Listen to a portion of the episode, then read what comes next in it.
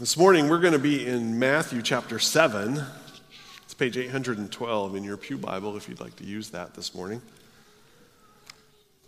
It's Father's Day today, and so we're taking a, just a, a short break out of our series in Paul's letters uh, just to talk about uh, our Heavenly Father and His gifts to us. Father's Day uh, is, is the day of, of gifts of ties and socks, lots of times. Um, which is typically lots of times better than Mother's Day because on Father's Day, moms are in charge of buying the gifts instead of dads being in charge of buying the gifts. And so lots of times the gifts on, on Father's Day end up being, being better than the gifts on, on Mother's Day.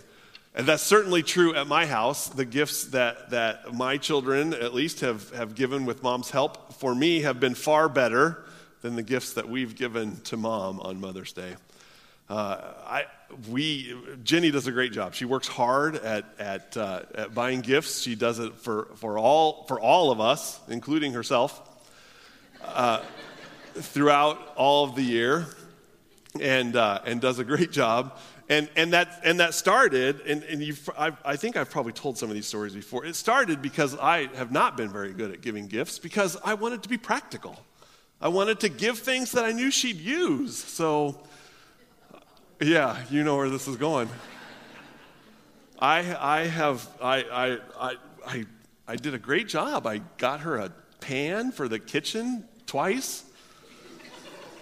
I got one time, one time I, uh, yeah, maybe I won't even tell all these stories. Uh, one t- and, and, people and people began to hear what you know that I bought pans for the kitchen and a vacuum cleaner one time and and so one, one time, this was after Valentine's Day, one time I, I, and again, this is something Jenny wanted, but she wanted a new mattress pad for our bed.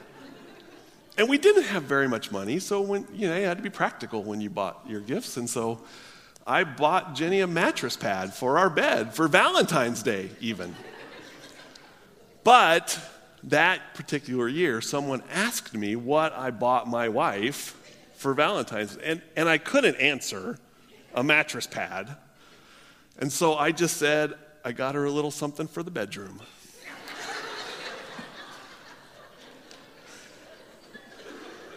and they didn't ask anymore. That was that was enough. So and that's my history. I know, I know most of you ladies are thinking, man, what a catch Jenny has.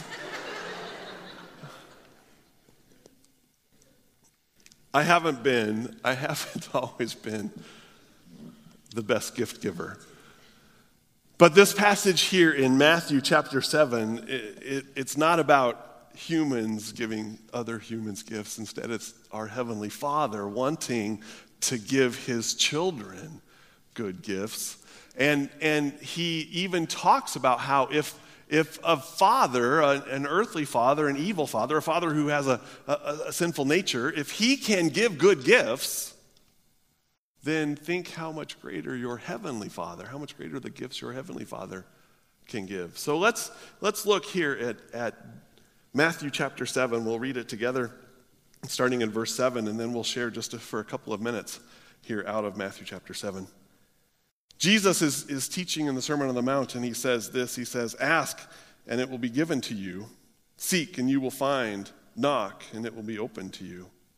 For everyone who asks receives, and the one who seeks finds, and the one who knocks it will be opened. Or which one of you, if your son asks him for bread, will give him a stone, or if he asks for a fish, will give him a serpent? If you then, who are evil, know how to give good gifts to your children, how much more will your Father who is in heaven give good things to those who ask him? As I mentioned, this passage is in the Sermon on the Mount. This is Jesus' longest sermon that we have, his longest teaching that we have in Scripture. And he's he's talking here in just these short verses, he's talking about the gifts that the Father wants to give to his children. The gifts that he wants to give to his children, the promises that come to his children. And that's the first thing that we need to understand as we look at this passage is that, is that Jesus is specifically saying these promises relate to the children of God. Not to all people, not to everyone who has ever lived, but these promises relate specifically to the children. God is the Father in this story, and Jesus, and, and Jesus is telling us that we are his children. Jesus tells us in John chapter 1 that to those who receive him, to those who believe in his name, he gave the right to become children of God. We can be God's children. And I think that's what Jesus wants us to see here in this passage that we are the children.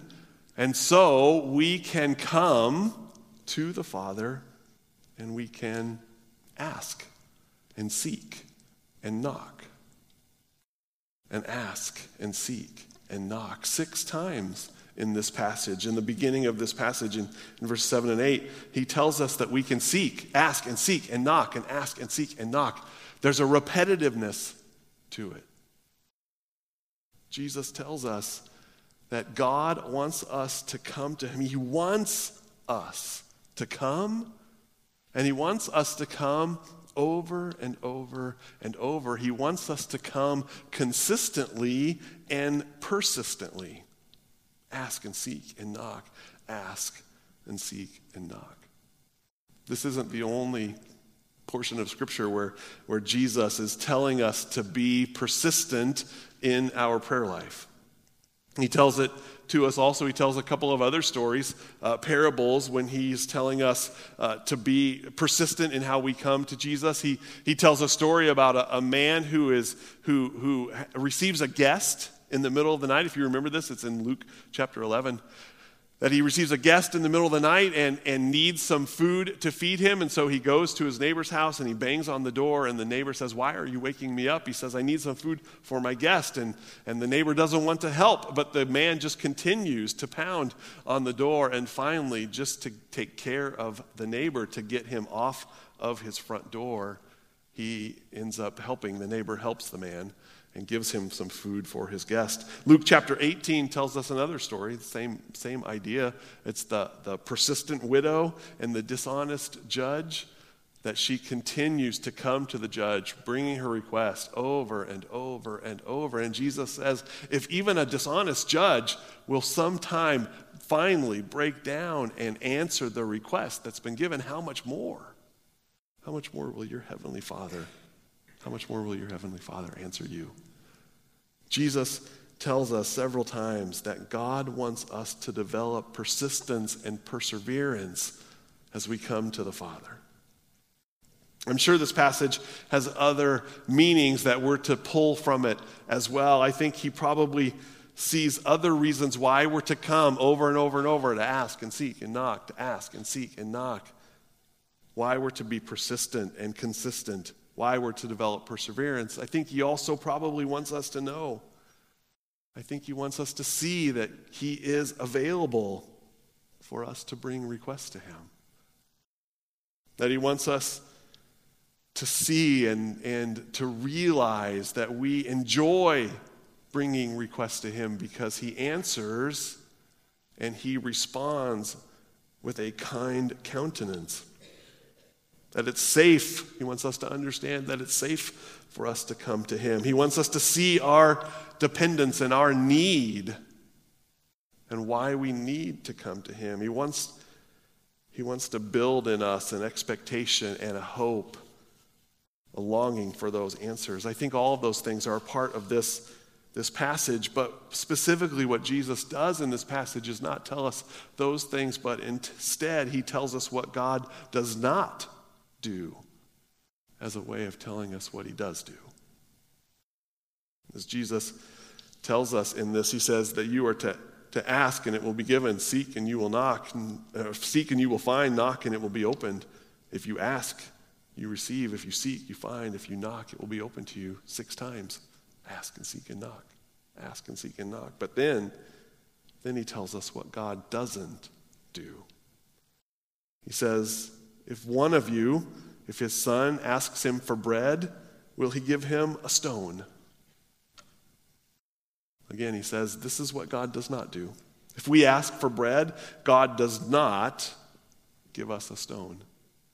He does not ignore us or he does not pacify us in some way. As uh, commentators say that, that where Jesus is teaching, the, the rocks would have looked like loaves of bread. They would have been round stones sitting on the ground. And, and the, the, the picture is that the, the, the Heavenly Father, as, as he's being asked for bread, would not lean down and pick up a, a, a stone that looked like bread and hand it to the Son and say, Here's your bread. He wouldn't do that. He doesn't just ignore it, he doesn't just pacify it, he doesn't give a stone when the son is asking for bread. He goes on, he gives another example. He says, If, if we ask for a fish, he doesn't give us a serpent. Or, or the, the picture there is not necessarily a snake, but, a, but an eel or an unclean fish. If, if a son comes and asks for a fish, asks for something to eat, the father doesn't in turn give him something that he can't eat, some kind of unclean fish. If he asks for a fish, he doesn't get mocked by giving him something that, is, that he can't use. That would be unacceptable for him. In Luke chapter 11, there's this same story. It's, a, it's Luke's version of the story. And in that, he says that Jesus says one more illustration. He says, if he were to ask for an egg, would the father give him a scorpion?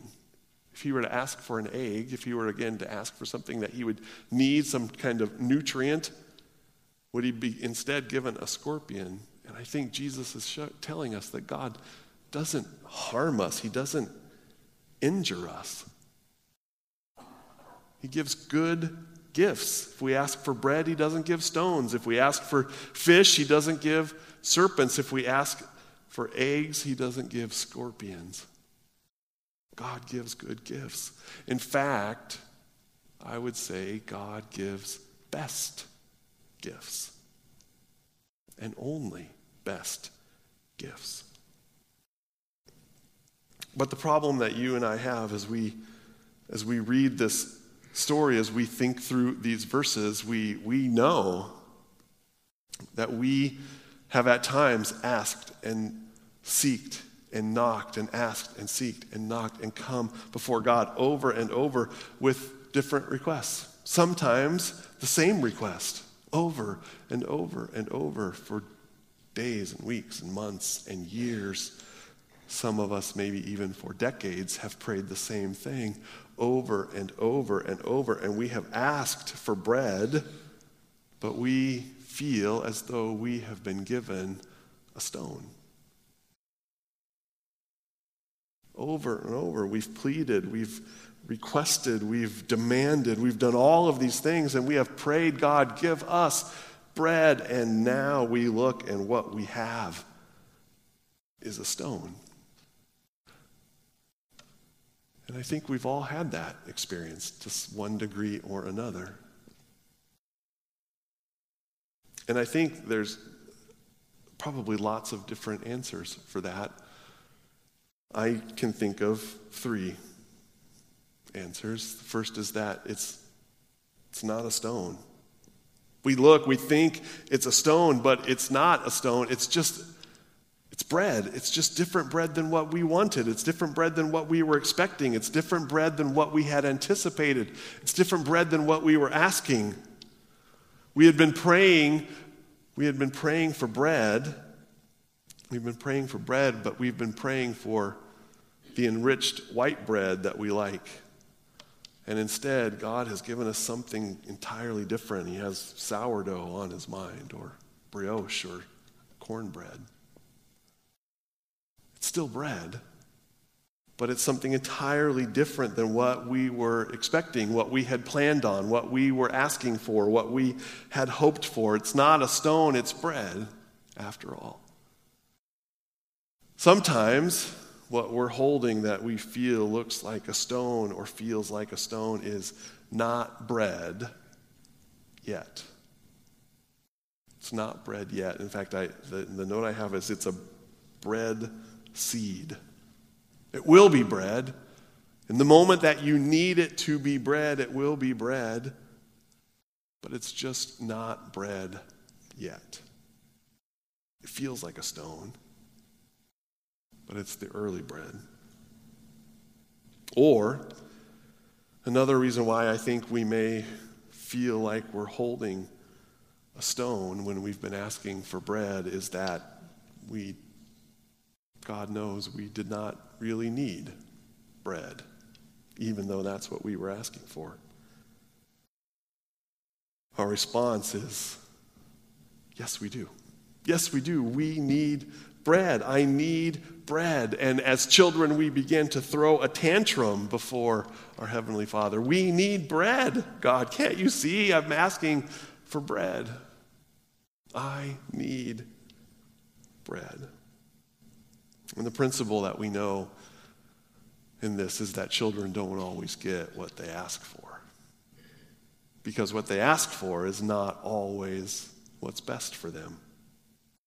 Sometimes children ask for, for things that will hurt them. Sometimes children ask for things that might harm them. Sometimes children ask for what they know, but not for what they don't know, which will be better for them.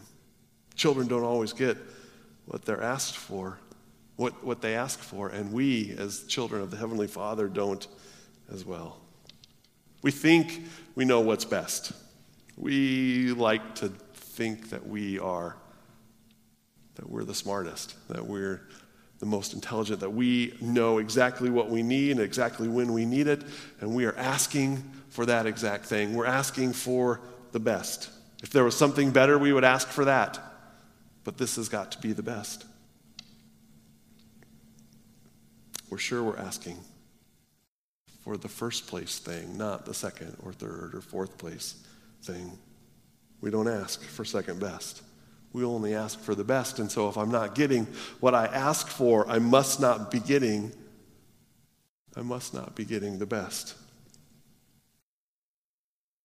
One commentator tells us this though. He says God gives us exactly what we would ask for if we knew all that God knows. God gives us exactly what we would ask for if we knew all that God knows. You see, this and Jesus even alludes to it here. If we are evil, we who are evil can give good gifts to our children. We don't give stones when they ask for bread. We don't give serpents when they ask for fish. We don't give scorpions when they ask for eggs. If we who are evil we who are limited in our knowledge, we who are limited in our, in our ability to know and see all things, if we can give good gifts, how much more will the Father give good gifts? Because he's not tainted by sin. He's not tainted by any of these things, these selfish, sinful desires that we have inside of us. We're not tainted by those things. And so, God, in his perfect and sinless and loving nature uses all of his sovereign power to give us exactly the right thing at exactly the right time in exactly the right way. This is how one commentator put it. I love this quote. He says, If we take this passage as a whole, it says that when we ask and seek and knock, when we pray as needy children, looking away from our own resources to our trustworthy Heavenly Father, He will hear us and He will give us good things. Sometimes He gives us just what we asked for. Sometimes He gives it just when we ask for it. Sometimes He gives it just the way that we desire it. And at other times, He gives us something better, or at a time that He knows is better, or in a way that He knows is better. And of course, this tests our faith. Because if we thought that something different were better, we would have asked for it in the first place. But we're not God. We are not infinitely strong, or infinitely righteous, or infinitely good, or infinitely wise or infinitely loving. And therefore, it is a great mercy to us and to the world that we do not get all that we ask for. Our Father gives good gifts to his children. Father, our Heavenly Father, gives good gifts to his children because he is not tainted by sin. He knows all things. He is above all things. He rules over all things. He is infinitely strong and infinitely righteous and infinitely good and infinitely wise and infinitely loving. And all those godly characteristics come together so that he gives perfectly the perfect gift in the perfect way and in the perfect time. And so we can come with confidence to our Heavenly Father, asking, seeking, knocking again and again, over and over, consistently, persistently, asking with confidence that our Heavenly Father might give us good gifts. The worship team is going to come this morning as we close. I hope this morning that you know that our perfect Heavenly Father, our sinless Heavenly Father, wants to give good gifts to his children. He does not give rocks, he does not give serpents, he does not give scorpions, but he gives bread and fish and eggs exactly at the right time, exactly in the right ways, exactly the way that we need them. Please stand with me as we sing about our Father's love.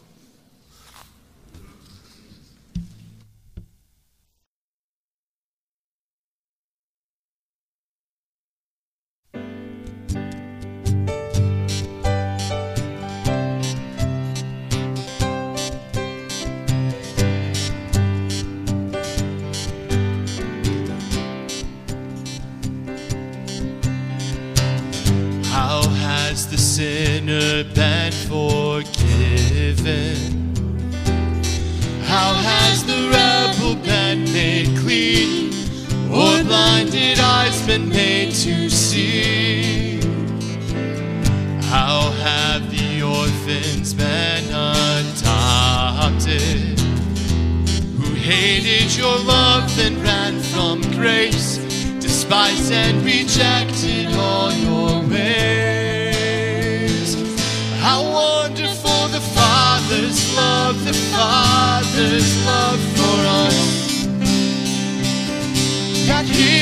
Send His only Son to come and rescue us. He has saved us, called us blameless, guides us now and will sustain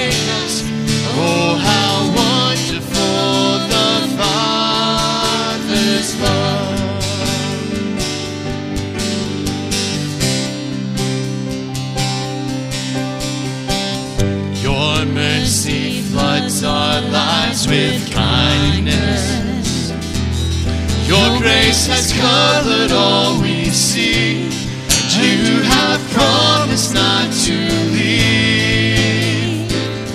You freely give your spirit to us, so we can be sure we're sons of God and rest in the hope of what's to come. Father's love, the Father's love for us. That He would send His only Son to come and rescue us. He has saved us, called us blameless, guides us now and will sustain us. Oh, how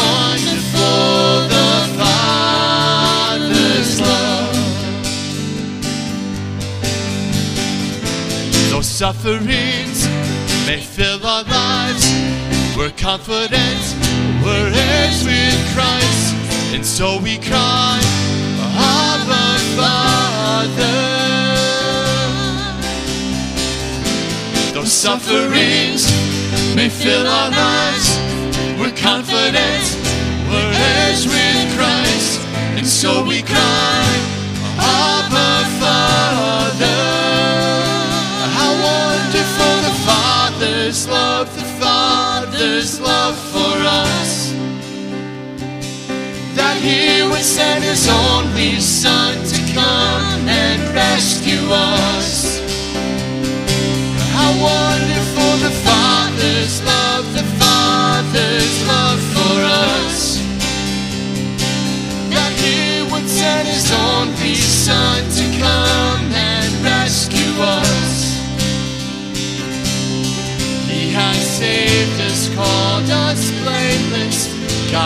us now and will sustain us. Oh, how wonderful the Father's love. Our benediction this morning comes from 2 Thessalonians chapter 2. Now may our Lord Jesus Christ himself and God our Father, who loved us and gave us eternal comfort and good hope through grace, comfort your hearts and establish them in every good work and word. Amen. Thank you for coming this morning.